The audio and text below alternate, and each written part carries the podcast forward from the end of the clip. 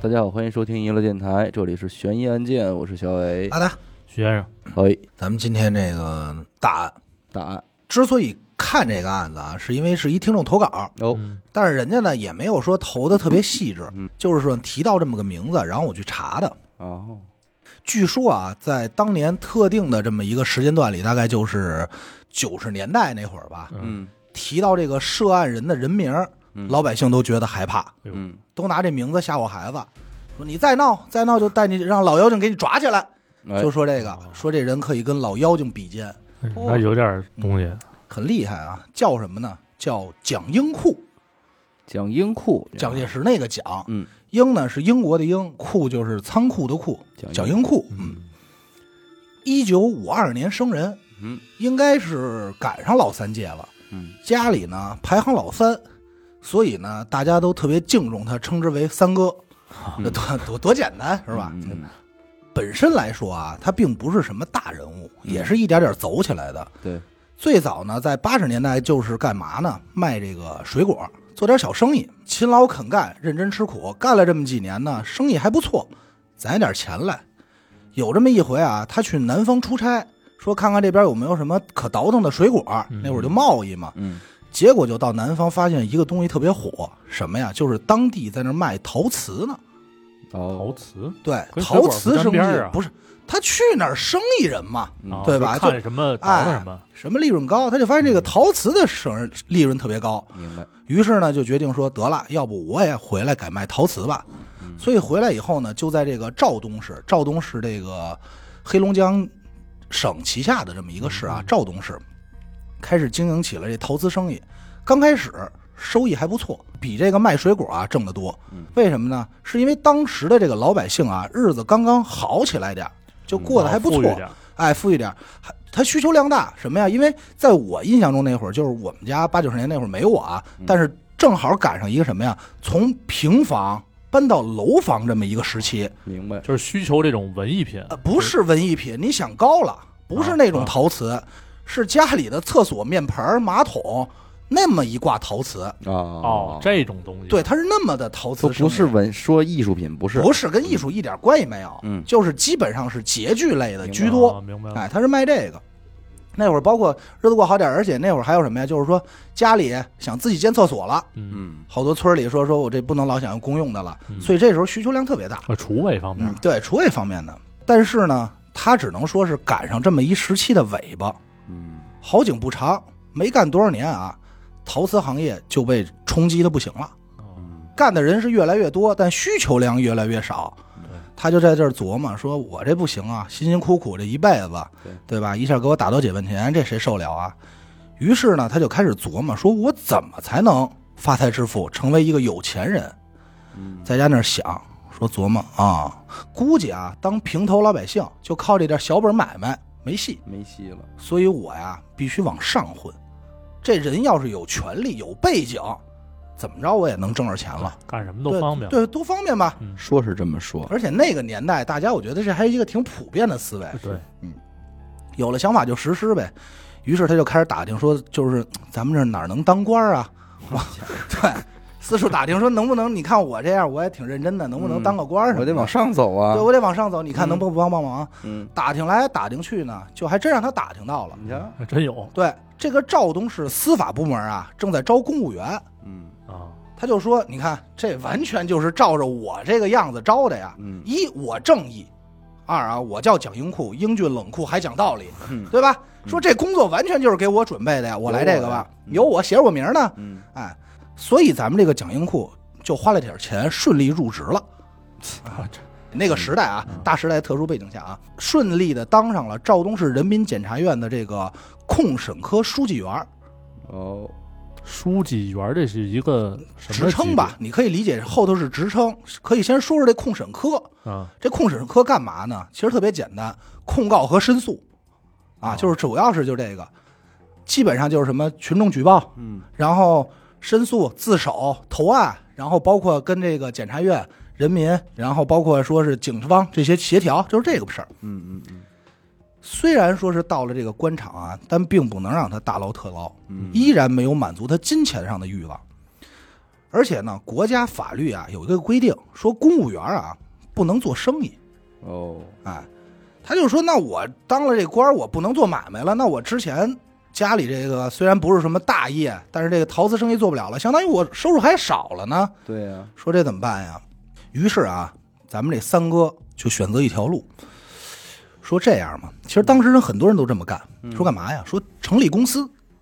就八十年代末九十年代初，特别愿意成立公司。显得下厉海害，对，下海其实也不是说下海，就是成立公司，感觉就是我是一个有企业的人，老板儿，哎，老对板，小老板嘛，嗯。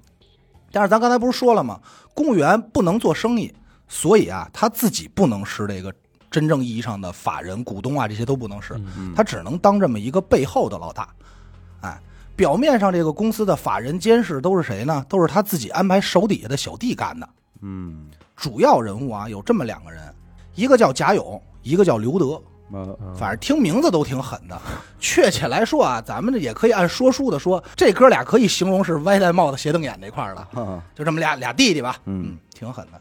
这哥俩呢，一个职称叫总经理，一个是副经理，这么个位置，大队长带着小队长，一个公司就这么俩人儿，就这么俩俩人。嗯这三哥啊，就是蒋英库啊，这人还挺有野心的。当时他就在这脑海中自己给这自己蕊，说我不能说是再是这个小门店了，嗯，我以后一定要是一个公司制、集团制的这么一个幕后大哥，嗯得嗯大点儿，。得大点儿。我怎么一步步就是托拉斯，然后迈向乔布斯，不是不是福布斯，哎，没有乔布斯的事儿啊，迈向福布斯 就不挣钱乔了。布斯太晚， 没了，哎说说错了，嘴瓢了 啊！就想我自己蕊怎么能成为中国第一个这个产业，主要还是以陶瓷为主啊。嗯他说第一步干的事儿，包装自己哦，很简单。我以前不是门脸儿吗？嗯我再一门脸儿，我再怎么样我也大不了。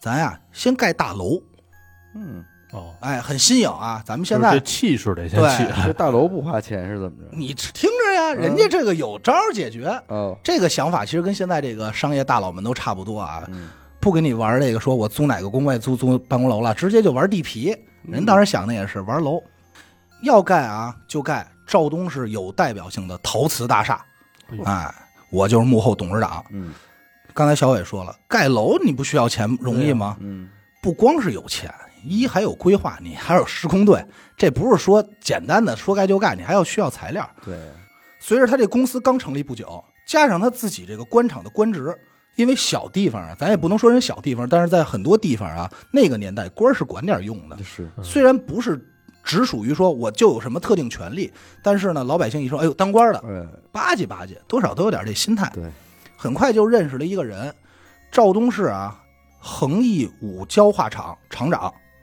李海。哦，嗯他就跟李海说说，兄弟，你哥我呢想盖个大厦，嗯，哎，盖栋大楼，但是呢，我什没么都钱， 也没说，人家没说那么直接啊，嗯什么都不懂，人说呢，我呢什么都没有，啊，哈， 哎，人没说没钱，说我这什么都没有，嗯说你看能不能帮帮忙？嗯，李海这一听说，得了哥，咱们别的管不了你，但有一东西我保证管够你，什么呀？红砖。嗯？哦嗯，那会儿不是说水泥浇灌的，就是那红砖。说这东西，弟弟这儿有货，真是我砌墙啊，哎，说真对，是你可以理解嗯吧，齐强啊，说我这帮你。而且这李海本身也是一生意人，嗯，他这一听这中间肯定是有处的事儿。对嗯你要盖楼，我给你砖，这中间我能挣多少钱呀、对不对？嗯嗯，心说这么多年我也没盼上过几个盖楼的，嗯以旧以旧吧，我先把这事儿应下来。随后啊，他就去准备材料了。可是盖楼那点材料，李海手里根本不够。嗯你想他需要多少砖呀？怎么办呢？他就把自己的所有身家啊，全都到银行做抵押贷款了。哦，然后想的是，我先拿出这些，你先盖，盖完了你再给我钱，不就完了吗？嗯这一下我也就发达了，而且啊，还琢磨着说什么呀？跟三哥说，哥你别急啊，先用着，什么时候您那边盖差不多了，嗯觉得没问题了，您再给我结账，反正我不着急。嗯他想挺好，一呢都是兄弟，二呢您是高官，我这巴结巴结您，把您这事儿做漂亮了对，以后有什应么该事儿的，您想，您是一陶瓷大厦，嗯多少得进点材料吧？对对是不是？也帮帮我。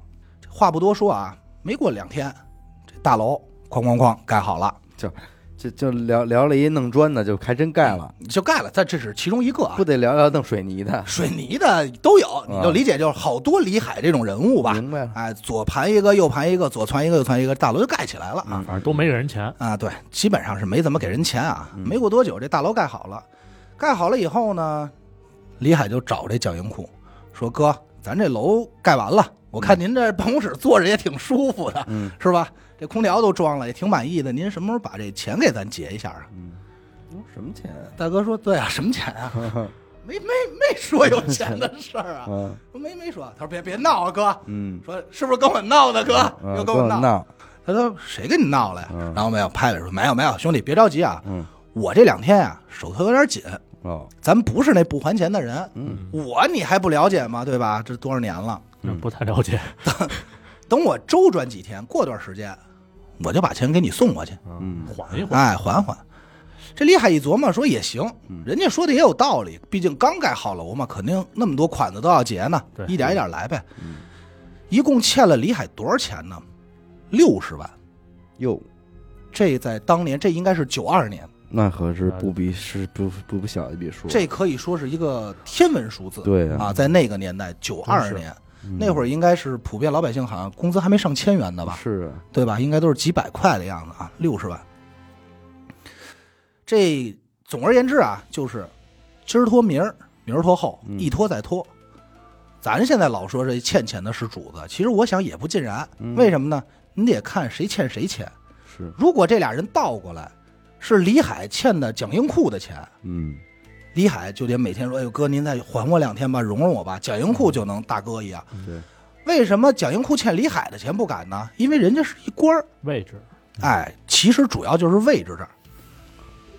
本身李海想的挺简单，嗯说啊，我借着三哥这个关系，把事儿干好了漂亮，巴结巴结人家，以后再齐齐对，我多挣点钱。原本想挺好，嗯所以他始终也是抹不开面跟这蒋英库急。嗯同年，也就是这么九二九三年这么一年，蒋英库啊正好说去买点材料去，嗯就路过李海他们家这个门店，路过呢说得了，我也就甭挑了，我就他们家买得了，就类似于咱们现在说这五金店嘛。嗯，刚一进去，啪啪啪一打门，打里边出来一人哦，不是外人，那哎肯定李海他媳妇儿蒋英库他弟妹。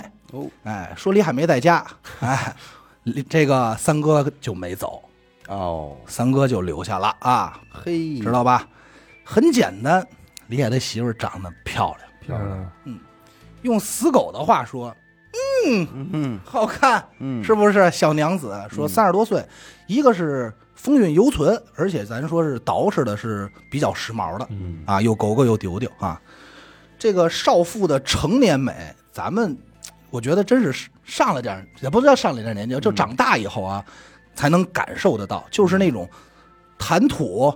动作撩个头发就那劲儿，哎呦，蒋云库说：“哎呦，这么好看，迷人，身材也好，喜欢。”一下这眼睛看直了，但他心里他难受。他说：“这么好的一个姑娘，怎么就跟李海了呢？嗯，他要是应该跟我呀，对他怎么没跟我嗯呀？这糟践了，白瞎了，就难受。这一下啊，他这心里不知道怎么了，就变大方了，哦，说来吧，都买吧，这店里你你卖什么，嗯你卖什么我买什么。嗯哎，不光买，买完以后啊，还比平时给的这个正常的价格给的多。哦哎，出手特别阔绰。这一下，这李海媳妇说：“哎呦，这来了大老板了！”就相当于当天这一单生意啊，就让李海的媳妇儿多挣了两万块钱。我两万块钱，两，万块钱啊，不是小数了啊。随后啊，没事儿就去，反正人家缺不缺材料，天天就去，去就那儿泡会儿起水腻买点嗯儿啊。，人说刚进呢，哎，老板水泥要装上，对啊，老板那轮子拿走，你甭管干什么，反正你就先给我装上，我都要。哎，嗯这李海的媳妇儿呢，久而久之，你说她能不认识蒋英库吗？她肯定认识。对，啊。一个是知道啊，哦，这是一个官儿；嗯二呢，知道说跟我老公关系好，嗯哎，心里还挺高兴，说：“哎呀，我老公能结交这种人，真是福气啊帮！”忙，对，帮忙。哎，嗯随后这个蒋英库胆子是越来越大了，哦，而且专挑这个李海不在家的时候去。嗯去的时候呢，开始用这个言语啊挑逗人家媳妇儿，嘿，说：“哟呵，小 娘子，穿挺少，嗯，这今儿今儿这穿这个凸显身材啊，嗯屁股挺翘。”哎哎就说这个，李海媳妇儿说：“哎，你别别这样，对吧？你不能这样啊。”还是咱还是得说，李海毕竟是人家李海的媳妇儿，好样儿的，对吃过见过。嗯，你蒋英库再怎么折腾，那我就跟你在一块儿呗，妈对吧？ 这真是吃过见过。对，多仗义，哎哦就从了哎，就从了啊，哎，三好两好，俩人就腻咕在一起了。啊，天底下没有不透风的墙，是哎，好事不出门，坏事传千里。李海这两天呢，就发现自己这媳妇儿啊不对劲，哦，很快啊跟踪调查取证，就发现拿进去了，破鞋，肯定 这不露露脚尖儿，落脚尖儿，哎，你别用进去了，进去多难听啊，落脚尖儿了，啊对破吧鞋？露脚尖儿，哎，肯定是破鞋了，哎，这男人啊，咱就说，嗯其实李海这人有点狠劲儿，能屈能伸，嗯，给真去了，给忍了，哎，哎，给屈了，真挺能忍的。嗯他到这时候，你说他心里能不急吗？他急，嗯，对呀、肯定啊这不痛钱也不给我，媳妇儿给我弄走了。对，你还弄我媳妇儿，对吧？你这肯定不行。但是他很明白，我现在急，跟蒋英库掰面儿，我这一定是标准的赔了夫人又折兵对。什么都没有。媳妇儿肯定是跟人跑了，钱我也要不回来。嗯说这不划算，与其这样啊，以旧以旧，我装看不见。嗯反而呢，他还想挺好，说我这媳妇儿呢跟你近呢，你是不是能早点还我钱？嗯我这已经贡献出去了，对吧？对，他就开始啊，加快给这个蒋英库打电话的节奏，哦，一会儿打一个，没事就打一个，打电话就是三哥呀，最近怎么样了？宽一点没有？玩的玩玩的怎么 样？现在，说没没没，说嗯玩儿怎么样？说那个说宽一点了吗？嗯说啊，您跟弟妹开心啊，嗯这类似的没有？嗯说高兴啊，是吧？这什么时候还钱呀？嗯，哎，蒋英库依然啊一拖再拖，而且蒋英库这有点时嗯不规矩，真是有点不不规矩，矩，而且蒋英库这时候不光不规矩，心里还别扭呢，是，说你这人怎么那么不懂事儿？没看我跟你媳妇儿正约会 呢吗？哈哈，你怎么这么回事儿？但是他心里也明白，我也是碰人媳妇儿了，嗯我这起了色心了对，老这么拖着人钱啊，终究不是个事儿。嗯这天就给李海打一电话，说兄弟，你是不是都想死我了？嗯李海说是啊，哥，我都想疯了。说来吧，来吧，来吧，嗯那个钱到了，你过来取一下吧。嗯哦，李海这一听，嘡啷，这人就从床上蹦起来了，说我盼星星盼月亮，这钱啊，终于来了，到点儿了，赶快啊，一点磕巴没打，立刻马上出发到景云库的公司。嗯一上楼，这蒋英库正在办公室坐着呢，抽烟呢，说来了兄弟，钱都给你准备好了，嗯你现在啊出门去会计那儿嗯填个表领钱去吧，嗯，公司嘛流程。对，转身李海就出了门，往这楼道走，嗯刚到这楼梯就正面出来一人，一枪叭，给干死了，李海就没了。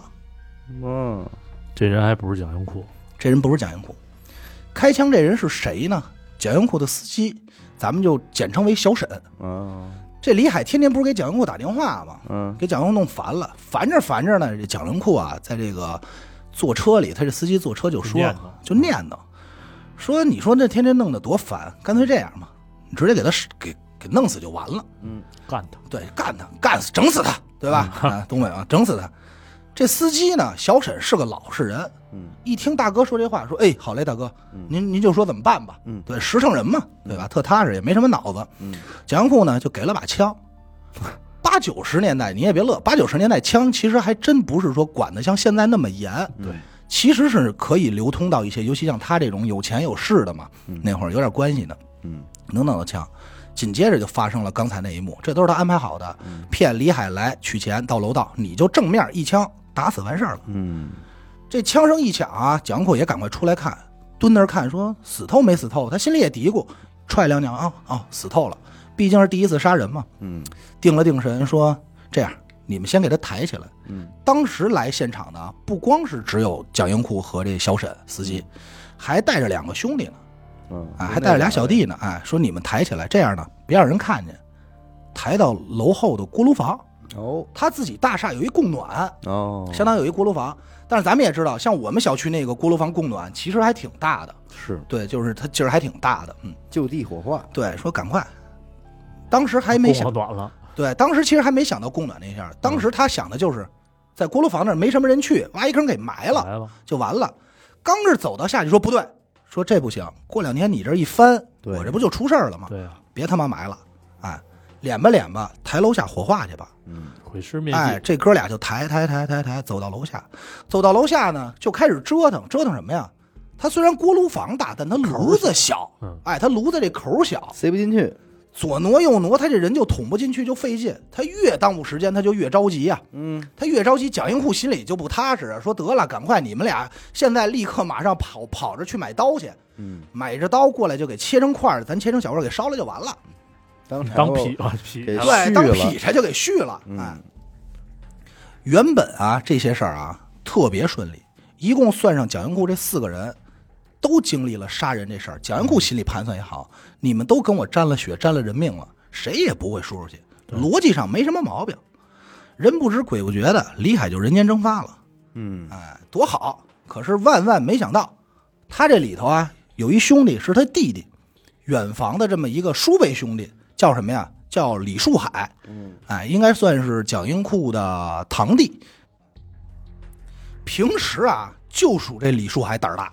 嗯，你说跟人喝酒闹事儿、打架，第一个冲，见血就嗯撸，就胆儿最大。说你半夜三更搁坟地里，这都不怕啊，胆儿大。嗯，从杀人到搬运尸体啊，眼睛都没眨，就胆子就那么大。嗯可是谁没想到，就到分尸这块儿，咔这一句噗，血溅一脸，脸，血一出来，这人完了，没精神儿了。哟怂了，当时啊，直接就给吓出精神病了，哦，就给吓疯了。这人，你要说你说精神病吧，你就疯疯癫癫也没事儿。他这精神病有点意思，平时啊不犯病，嗯，一看见警察就哆嗦， 边哆嗦边这念叨说：“我我没杀 人啊，别逮我啊，我可没杀人啊，别抓我啊，嗯哎还挺冷静，特别冷静。”嗯，哎，犯病看见关键，最后到后来到什么程度？说看见城管都得哆嗦，只要穿制服的都受不了。看保安也不行，啊哎，靠保，安也不行。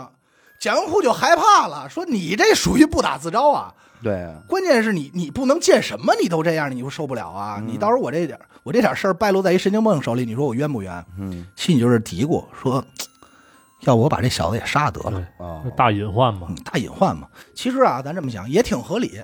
如果我是这么个人，已经都已经杀了人、沾了血了，我也会这么琢磨。不差这一条。对，不差这条。可是啊，毕竟咱这儿刚才说了，俩人是血缘之亲，嗯，嗯，兄妹亲戚叔辈兄弟嘛，哎，亲戚，还是没忍心杀了自己这弟弟，于是就安排这俩人说每天呀、给这弟弟关起来，软禁起来，哦你们送饭，就别让他胡胡说八道得去。吃得喝，别出门就完了对。嗯，这原本想的挺好，可是咱刚才说他这弟弟蒋书海不是什么时候都疯，看不见警察就跟正常人一模一样。嗯他这一回过神儿说：“哎呦，给我关起来了，明白了。”正常了，正常，他这范本肯定明白了，嗯说得了，我估计我自己一条命啊，也活不了太久。嗯，他毕竟能想到蒋英库能这么杀人，他自己好好不了嘛，对啊，就害怕，他就天天求说，我想见见三哥，我想见见三哥。哎，果不其然，这天就给三哥求来了，嗯见着三哥，抱着三哥大腿说说三哥呀，我想回家，嗯，我这病我不治了，你也别关着我了，我就想回家，回家你放心吧，我好着呢，什么都不说。嗯这蒋英库一想，得了，嗯回去回去吧。啊，心软了，心软了，就安排个车呀，说一块儿就回去了，回老家了。他们是一村儿里，嗯，毕竟是亲戚嘛，毕竟是亲戚。可刚到这村儿里啊，这个蒋树海有自己的亲哥，嗯他就偷摸的呀，把这事儿啊跟他亲哥说了，说三哥在外头可杀人了，哦，分尸，我帮分的尸，然后我精神病了，现在估计要杀我灭口，都挺有这明白。传的，都特明白，明白着呢。他这亲哥一听就急了，嗯说这怎么不行啊？转身就找蒋英库理论去。其实我觉得这会儿他做的不是特别明智。太傻了，这个你这时候你找他理论，你哪理论不明白啊？对啊，蒋英库正好还是说呢，说你能听他的吗？嗯，你不知道他为什么回来，他一精神病，天天犯病，对吧？我送他回来是跟你们商量，要带他去市里看病去，嗯跟你们打声招呼。你这现在他说话你信，你能行吗？他这大哥呢说不行，反正我信我这弟弟，我觉得我这弟弟挺正常。三说五说呢，就变成什么呀？蒋英库带着这哥俩一块儿去市里看病，哦，哦，没放心，没让走。在这个去的火车上啊，蒋英库就越想这事儿越凹腾。那肯定啊，你答应我说你不说，嗯，原本我保你条命，回来你又给我卖了，你们俩人一个都保不了。跑不了了，当时就计划什么呀？计划在这个火车上派人直接就给砍死就完了，啊，火车上就弄啊，那就是那会儿非也常冷静。那会儿也不严，在这火车行驶途中啊，他那个什么司机小沈啊，还有什么几个兄弟啊，嗯，拿着刀在火车上咣咣咣就追着追杀。嗯蒋树海呢，当时不幸就去世了，他哥运气还不错，捅了两刀没捅死，嗯边上加上周围看的人太多了，人家也就不了了之了。这不了了之呢，这蒋书海呢，原本以为死了嘛，结果没咽气，就送到医院抢救。这一抢救，抢救回来了，但是呢，导致下肢瘫痪，哦，但是思维还有有呃，都有。思维啊哎，从此以后啊，这蒋书海他哥就隐姓埋名消失了，嗯，害怕了，不弄这事儿了。说我不管了，我管不了了，我也别跟任何人说怕报了，复了说你们太狠了，嗯，关键你在火车上大庭广众。那蒋书海呢？当时杀完以后就被拉回来了，尸体尸体就被带走了哦。带回哪儿呢？跟之前一样，锅炉如法炮制，啊，给变烟儿了。柴火人，哎，柴火人。嗯这个时候的蒋英库啊，其实已经有点杀人如麻了，因为手里已经两条人命最了。关键是他这整个链链条成型了，就是对觉得这事儿很方便，对，从第一个人那会儿就对的已经性质就我变了，自己这一套什么都有，这儿杀完这儿一烧，对，一点痕迹没有。他就觉得我自己处理的那是相当好，对啊风平浪静啊，而且根本没人怀疑到他，多而利且落啊！我是什么身份？我是一个检察官的身份。嗯，这个陶瓷大厦明面上跟我没有任何的关他系都。没沾手啊，对，咱这就回来刚才小伟提到的一开始的问题，你盖楼哪儿就需要砖呀？你是不是需要点别的？嗯，嗯，他盖陶瓷大厦的时候，债主那多的是，对并不光李海一个，还有一个比李海还惨。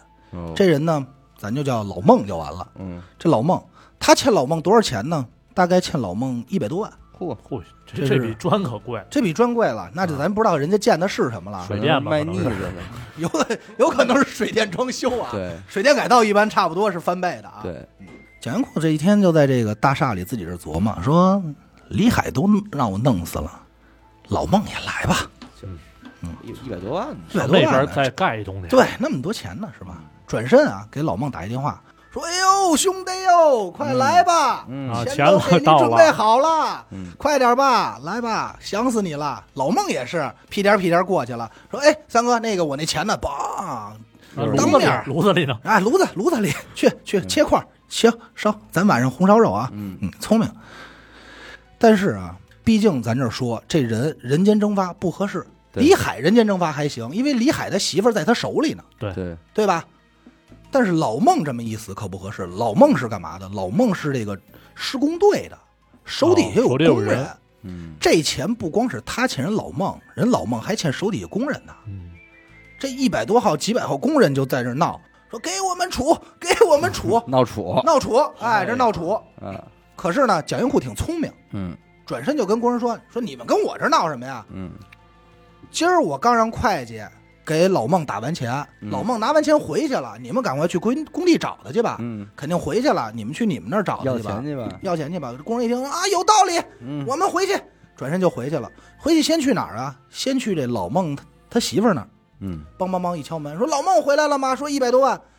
老孟他媳妇儿说没有啊，嗯我这儿也好几天没看见人了。嗯，这帮工人不知道怎么回事儿，啊满世界找，找来找去啊。蒋永库他聪明，他就站出来了，说：“找什么呀？嗯，前两天我在四平看见老孟了，哦啊，放风儿来了，跟这儿娶了找了一小三儿，啊，日子过得棒着呢，红火着呢。你们这一百多万逍遥着呢，你们找不着了。嗯嗯他就说这话，转身这帮工人就急了，就是什么呀？就把老孟他们家还有那个工厂能搬的就搬了，把老孟他媳妇儿抢出来扔马路上，露宿街头，哦，你知道吗？抄家了，抄直接给抄家了，嘿，多缺德啊！这个，他就用这个同样的方法啊，什么钢材厂的小宋，嗯染料厂的小吕儿嗯啊，小吕什么的啊，一个也没放过。还有的呢，说那个我请你吃饭，哎，咱们这个酒桌上推杯换盏啊，俩人聊得不错，都是兄弟，来吧，明天取钱来吧，哎，你嗯明天就来吧。第二天到办公室来，梆一枪打死，哎，要不就是到办 公室来喝口水，这水里下着药呢，你晕了，哎，切成小块儿，哎，咱们烧锅炉，嚯，我操，他们这供暖可够暖和了，他现在不光是供暖这么着了，咱就是说啊，他杀了这么多人，就因为这个盖这个楼啊，债主也好啊，就没有一个人说报警吗？肯定不是，嗯，失踪的人太多了对，啊，而且一个个跟他关系都特别好，但是为什么始终没人查到他呢？也不光是因为他是检察官，其实有一个特别简单的事儿，就是什么呀？当地的公安局副局长叫张兆伟，嗯小伟，嘿和这个蒋英库啊是把兄弟，你瞧瞧，哎，你还这有这兄么弟这么一层关对系，，这是一把兄弟，你嗯这兄弟，很早之前就被蒋英库买通了，嗯所以顺理成章的这些人就直接被定义为了失踪人口。嗯。一旦到了失踪人口这块儿，警方就不过多的去追查了。那你说警方到底知道不知道是他杀的呢？也未见得知道我。觉得应该不会说这么细，对，张兆伟可能，小伟我估计小伟应该是知道，你知道不知我道？不知 道啊， 你真不知道？我要你们把知道兄这弟，事儿我能不管 吗？你收人钱 了你？我收多少钱的事儿，我肯定得管啊。转眼啊，到这个一九九五年，嗯这个时候的蒋英库啊，这是三年以后了，狠劲儿就出来了。之前的那种狠吧是杀人如麻，这时候狠啊是坐山雕的那种劲儿，然后大哥的那种劲儿就出我来地了。头了都是。哎，而且啊越来越不讲理。之前他杀人多少是有点原因，说你可以说是不想还钱，嗯，看上人媳妇儿嗯，这都能成为你杀人的动机啊。都能理解， 是那意思 吧？对，嗯我不方便说这词儿啊啊，，都能理解，嗯多少你反正能替他找一道理， 是那意思吧嗯你？说你别别别替我这么说，不合适，到时候人又讨伐我。啊，他们说的多少呢？咱能给人找一个原因，嗯哎，有个理由吧。是哎，但是九五年他干这事儿，多少有点无厘头了哦，啊，有点过了。可能也是看周星驰作品看太多 了。差不多九五年也差不多。嗯这一年啊，有一哥们儿叫小刘，咱就不介绍他全名了啊，好像叫刘什么贝，还是刘什么德呀刘？备、我刘忘小了，贝玄德，啊刘还是叫刘贝德，忘了，咱不记住，我就小刘吧。啊，嗯他平时跟这蒋英库啊，哥俩关系本身就挺好的。这哥们儿是干嘛的呢？是在这个火车上做生意买东西的，嗯，不光是说卖点泡面，可能还倒点东西，倒爷吧，肯定咱就这么说，肯定是倒。花生、瓜子儿、矿泉水，不不是，可能还啊倒个梳子、镜子什么 啊的，就是类似于这种纪念品。纪念品。当时在九几年在火车上干这种买卖的人，其实挣的不少，嗯就算是一个不错的谋生手段。嗯，但是这个小刘有一毛病，臭毛病，干嘛呢？喜欢吹牛逼。哟，边吃饭，这哥俩他跟蒋英库就边说了，说三哥你可不知道现在兄弟我嗯，我挣多了，哎，那我发了，你什么？你操！你别说我有钱，我现在不光我我还厉害了，谁也不敢惹我。嗯三哥说说来弟弟，你再喝口吧，嗯啊，你捋起那嘴。嗯他说你不哥你不懂，我我现在手手里我有枪，嗯，哎呦，我你弄不动我，这这有枪你知道吗？嗯这蒋英库这一听，噌楞脑子就转上了。嗯当时就说说，哎，弟啊，哥有最近手头有点紧，你能不能帮哥一忙啊？嗯嗯什么忙？你说，一巴掌，五万块钱，嗯能不能现场拿出来借哥哥？嗯，小刘也是琢磨了琢磨，说行，酒醒 了，酒醒了，这时候应该我估计酒醒酒 了，醒了，毕竟是吹牛逼是吹牛逼啊，真到聊真事儿的时候，一般酒也真醒了，嗯哎，酒醒了嗯，说哥那个你刚才说什么来着？嗯说说说行，琢磨琢磨说行，我给您回家取去。嗯蒋云库这回挺规矩，嗯给人写了一欠条，哦，哎，说我今天管你借五万块钱，嗯哎，但还是那句话啊，啊，九零年初九五年五万块钱也是大数了啊，嗯都快能买车了，哎，随后就把这欠条送过去，蒋云库到那儿取钱。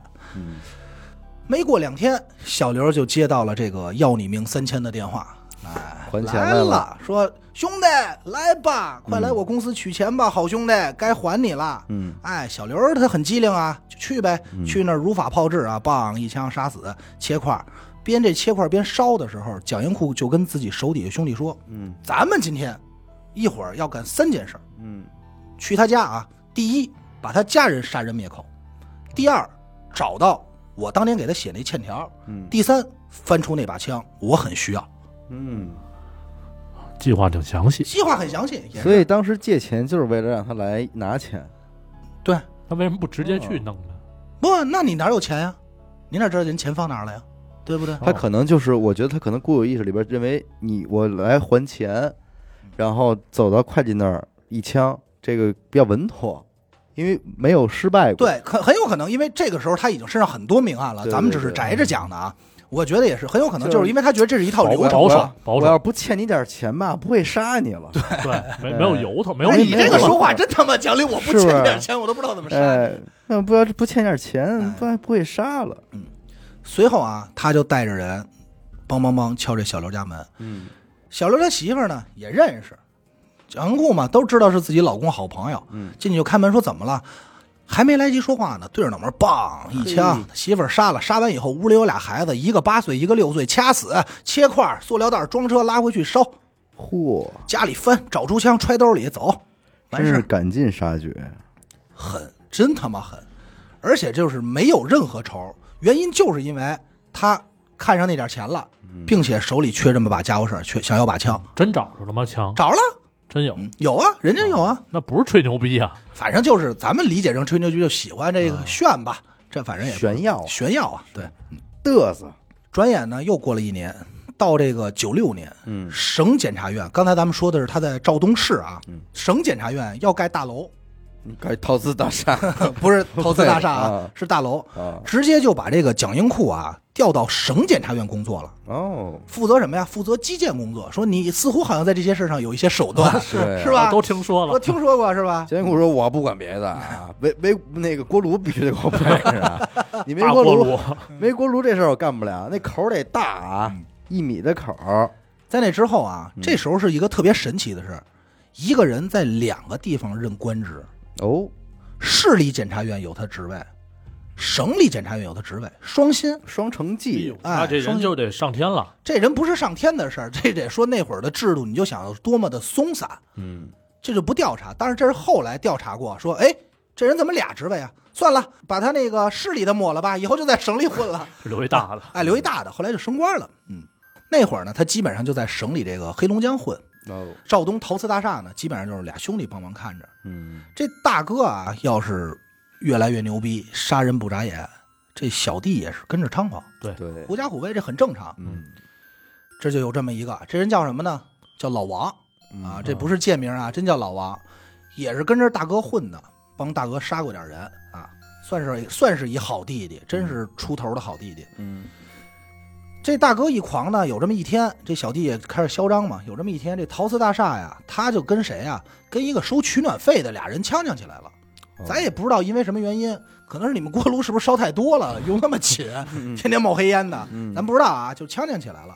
呛呛起来呢，这哥们儿呢脾气又大，年轻，一下我去你妈的，直接就把收取暖费人给弄死了。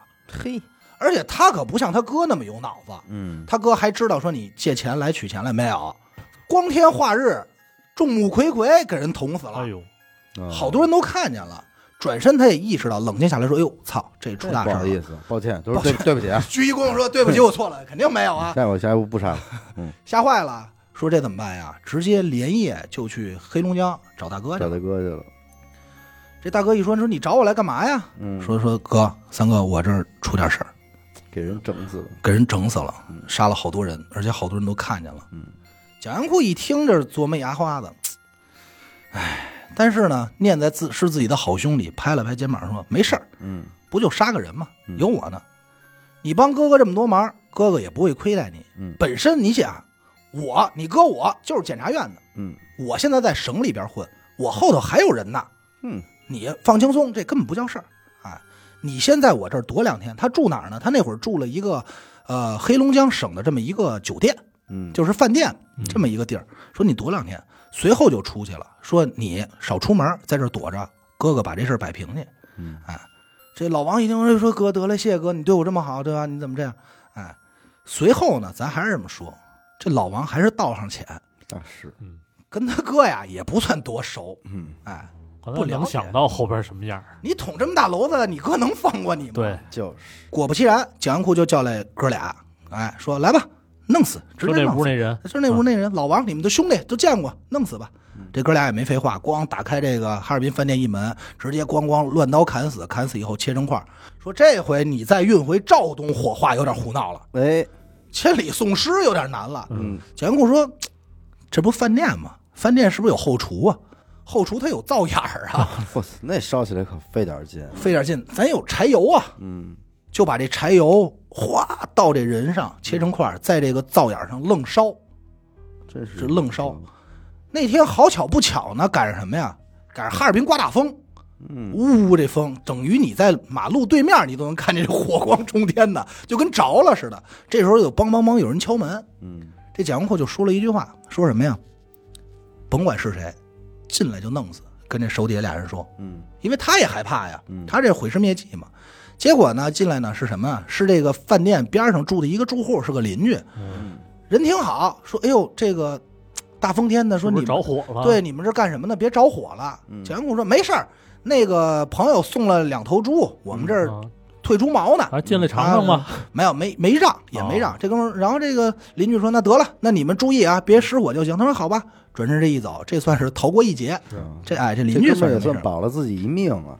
保了一命哎。嗯但是这个老王就这么就给焚烧了。嗯哎，蒋元库这个人可以说是贪财、嗯，残忍都占了，他还占一个占一好色。是刚才说了吗所？以你想想李海他媳妇儿对吧？嗯对，其实，在这个李海失踪半年的时候，咱得多说一嘴，就是这儿，他媳妇儿其实怀疑过，嗯说李海该不会让景云库给灭了口了吧？嗯但是始终呢，也是敢怒不敢言，一直有点害怕。是他跟他身边好朋友是托付过的，嗯说如果有一天我失踪了，不要怀疑别人，一定是他妈蒋云库干的那，裤子嗯干对，一定是这裤子干的啊，蒋裤子干的。哎，接着说回这蒋云库好色啊，有这么一女的嗯叫什么叫英子，啊，英子啊英子老哎老出现过，感觉对，好像反正每个案件里，只要国内的，可能都有这么一个英子对啊，英子，咱们这是好记啊，嗯，英子也是开饭店的，自己是个老板，嗯，长得呢相当不错，哎，一下这蒋云库在吃饭的时候就盯上了，说：“哎呦，长得真好看，这老板娘。”嗯这个英子呢，不光是说会勾引蒋云库，就这眼神说这女孩眼神带钩子，不光勾引蒋云库，她其实也勾引别的人，嗯哎，但不是说咱说那勾引说啊，就有点万人迷的哎意思。对，吧不是说咱说我看我逮谁就跟谁专好，对不专为是勾不是引那个，对，哎人家勾引呢，他其实是一个挺聪明的人，人家勾引就是什么呀？我把你留住了，你为了我来我这饭店消费吃饭，有绿茶，哎，且这么说不合适嗯啊，那多少有点啊，嗯热情好客这么个勾引吧，反正。蒋库呢，看见美女走不动道儿，嗯他有这臭毛病，于是呢，老方法说我就花钱呗，嗯你开饭馆，李海他媳妇儿卖水泥的我都能花得起，你何况一饭馆呢，对吧？我花他多少钱，天天来吃，花钱如流水。哎，你一个菜我三倍价格给你，对吧？嗯，反正我也不会没钱，没钱了我就管人借去呗。现在谁还管对吧？现在我就借钱，借钱谁还管我要就，对吧？那时候蒋英库多狂啊，债主也不管要他，江湖外头就传起来了。那会儿都知道，说谁啊也别借蒋英库钱，借呢你就当没有了就完了，谁也别要，要就没命。哎，那会儿也都嗯这知事道儿都已经在民间就有民间就是这样，民间传是这么传，因为民间只能说什么呀？说这人失踪了，那一定跟他有关，哦明白了吧？警方就说，嗯别说死啊，不许造谣，人家说的是失哦踪。就不能实锤。啊那还是哎那还是就是有维护，嗯有维护的事儿。但是你能想，民间老百姓其实都不傻，嗯，那会儿的这种民间揣测啊，就是但是高官在那儿，老百姓又敢怒不敢言的事儿很多。嗯，没过多久呢，他就把这个英子给勾引到手了，那肯定，这个很容易，而且他出手哦还不容易。对，而且我还看了蒋英库本人长得还挺好看的，哦，咱不能说是英俊，但就是长得挺周正的，明白白白胖胖、挺规矩的这么一个。他就跟这英子说：“啊，你现在开这饭店，我给你算笔账啊，吃饭这些客人给你多少钱，这是你总收入，然后你要刨出你的员工、房屋、水电，还有刨刨出这些进价，你才挣多少。嗯你来我这陶瓷大厦底下这儿开，好家伙，我这底下给你，供应原材料，你看你是不是省了房屋水电了？嗯你就干捞啊。”嗯英子说：“哎呦，三哥你 呵合适吗？嗯，哎呀真帮大忙。对，合适吗？说你这太得棒了，了，哎早点歇着吧，咱们。差不多这意思。嗯他说这有什么不合适的呀？咱们俩这关系对吧？对没事来我这开吧，我给你免租金。这一英子一听说行，说行，说好事儿，嗯说三哥你这太大方了。可是蒋元库这个人虽然他好色啊，但是他有一小毛病，就是他不够专一嗯啊，稍稍不够专一啊。花心的，哎，玩着玩着呢，其实花心教倒好了，玩着玩着呢，他就觉着这英子呀玩的有点没劲了。哦，他就开始琢磨说：“哎，我让你不给我钱，你就真不给我钱呀、哦就问这英哦子变，卦了，哎，就变卦了。这英子一听，英子也是刚烈的女子嘛，一下就急了，说啊，当年你说免，我把身子给了你，嗯现在你又要回来，白玩我，还让我给你挣钱，那不行。嗯，当天晚上俩人就呛呛起来了。嘿，这这蒋英库就琢磨说，人家说的也有道理，我不能老白玩人家，干脆杀了吧。他就叫了手底下一个人，这人是谁呢？咱那会儿不是说嘛，他当年把陶瓷大厦托付给俩人，一个叫贾勇，一个叫刘德。嗯，他叫来这人是刘德的儿子对，是一小孩儿，刘小德，刘小德。但是咱也说啊，没有那么小，嗯但也是十七八岁，反正够够杀人的了。嗯叫过来以后呢，在这饭店里啊，他就把这英子给绑好了，给这刘刘小德递过一锤子，说去逮死他，嗯去快点逮着我，看着你逮他。嗯，刘小德吓坏了，说说这这我这不不敢嗯啊，哥，这是吧？这应该叫大 爷吧？ 大爷，嗯对，大爷，这我不敢呀、说这有什么不敢？我教你，当当当几下哎，呦，直接就把英亲子自出手了，当时就给逮死了。逮死以后说得了，你没杀人，分尸必须你得你来了管，啊，得沾这手你不不沾不合适了吧？嗯啊，得了，刘小德说得了，来吧，咔咔咔，分尸，分尸烧了。但是此时的这个刘小德啊，并不知道他自己的父亲，也已经死在了蒋英库的手里。哦，这个刘德怎么死的？刘德为什么刚才没说呀、就是因为确实不太重要，因为他杀的人太多了。刘德死特别冤，刘德有一毛病，喝酒以后啊嘴不严。哦他跟蒋英库干的坏事太多了，蒋英库说以旧以旧吧，咔拿一租他直接搞掉，你知道吧？但这时候刘小德还说说你爸出去出差了，你帮我干活吧，嗯就是直接把英子杀了。杀完以后呢，这饭店空了。蒋英库是个生意人，他就琢磨我这地儿空着，我不挣钱，这怎么办呀？嗯我得挣点钱呀。转身说，我得把这饭店呀卖给一人，卖谁呢？一拍脑门，哎，我想起来了，我有一好兄弟啊，嗯我这陶瓷大厦的总经理贾勇啊，嗯说来吧，兄弟，你过来，我跟你商量商量。你看我这店铺啊，装修好了这么多，这么样，我归了包堆给你打一折，十五万卖给他。嗯这贾勇说行啊，十五万不贵，便宜啊，嗯这么大一饭店挺好。当时就掏钱把这饭店买下来，自己经营着。哎，可是没做两天啊，有一天这贾永库就把这个贾勇叫到办公室了，说：“贾勇啊，哥哥这儿有点事儿，嗯就我这地儿啊，有点别的用，给我吧，嗯能明白吗？就想要回来。”嗯当时这个贾勇也是惊了，说：“哥，您不能这么玩人啊！嗯您十五万，您要说缺钱，您直接跟我说缺钱，我给您钱就完了。您不能全全手卖给我，然后您说您要了，嗯转身就跟贾云坤有点不高兴了。贾云坤也没说别的，就在这儿啊，手里摆弄这枪，嗯擦这枪，看，俩人坚持僵持了，对视了这么半个多小时，谁也没说话。这时候贾勇就是说：“得，先不说了，咱今儿不聊了。”转身就退回去了。退回去还得说姜老的辣，人贾勇一啊，跟蒋英库干的坏事儿多呀，多；二呢，了解这人，嗯出门就明白了，嗯我要死，嗯，我到点儿了，到该我了，该该我该了。毕业了，哎，这几个有一个算一个，能叫上名儿的都没了啊，嗯也该我了。哎，元老这儿也该我了。于是啊，回来干了第一件事儿，说这饭馆找了一人，找了一兄弟，说甭管怎么着，能便宜咱就便宜，先把这饭馆给卖了。嗯当时就转手便宜了，折损了这么几万块钱吧，就把这饭馆卖了，然后以最快的速度消失在人群中了。嘿，亲戚朋友全都断了联系，拿着点钱跑了。挺活命明挺明，嗯，就消失了。两千年，蒋英库这时候不在这个省检察院上班吗？他就巴结上一人，这人叫什么呢？叫老袁。老袁也是一个检察官，但是呢，比蒋英库的地位啊要高一点，比他厉害一点。当时这两个人的关系可以说是相当好。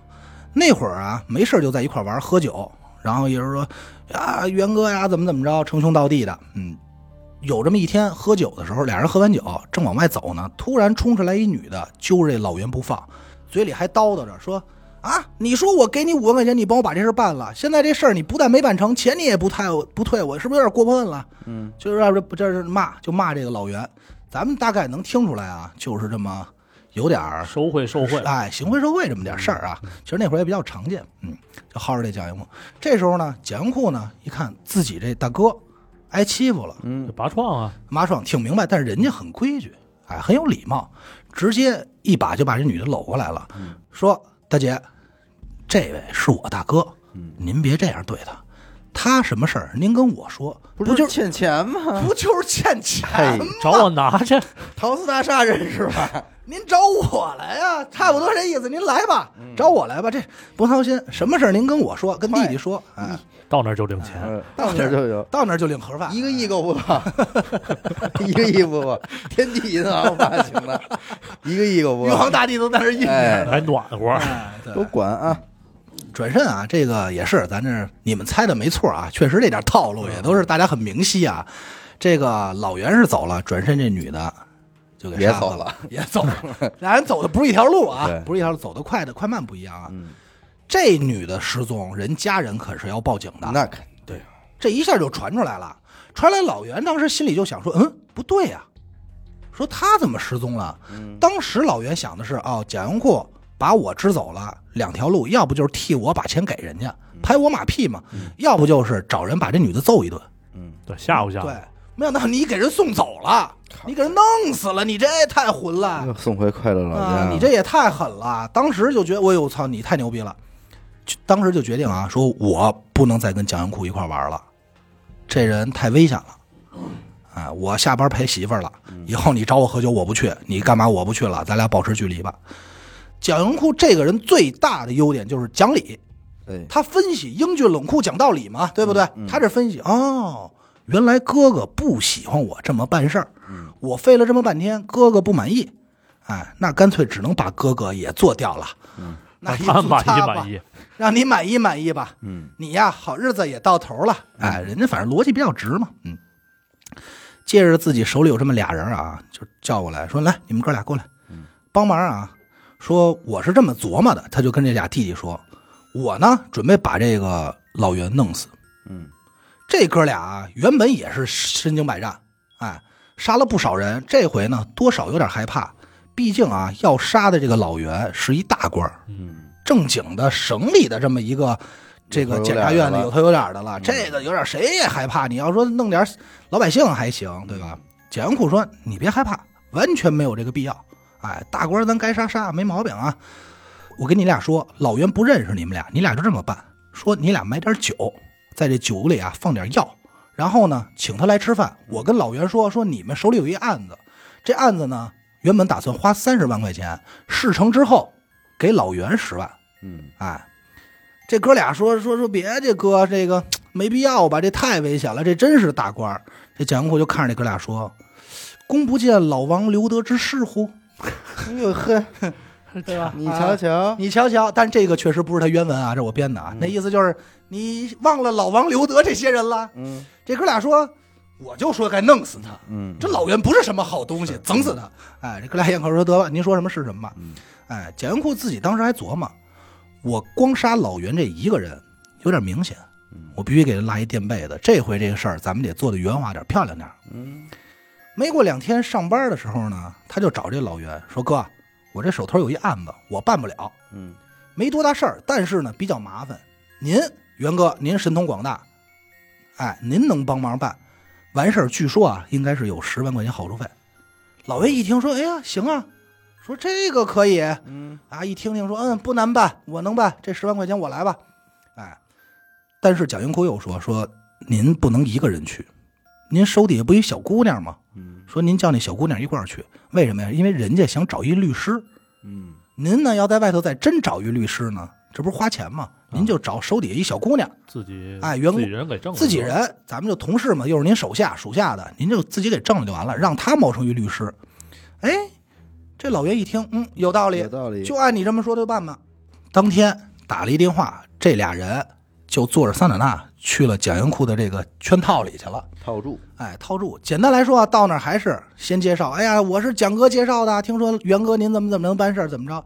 喝点酒，这是您酒，喝吃饭。嗯当时就晕了，晕了以后呢，简文库这时候干嘛去了呢？出去玩儿去了，嗯，就是类似于这个蹦个迪呀、喝点酒啊，走点夜生活。为什么呢？他想给自己留一个完美的不在不在场证明。嗯哎，转眼呢，他一看时间差不多了，他说：“哎，我打一电话问问怎么样了。”就给哥俩打电话，这哥俩就说：“说哥，没敢下手。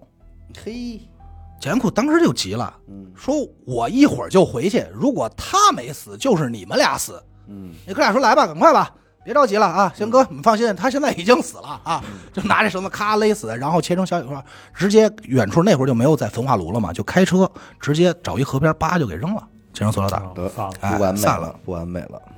转眼过了几天，老袁他媳妇儿就报警说说自己爷们儿丢了，在那儿哭得跟泪人似的，说失踪好几天了。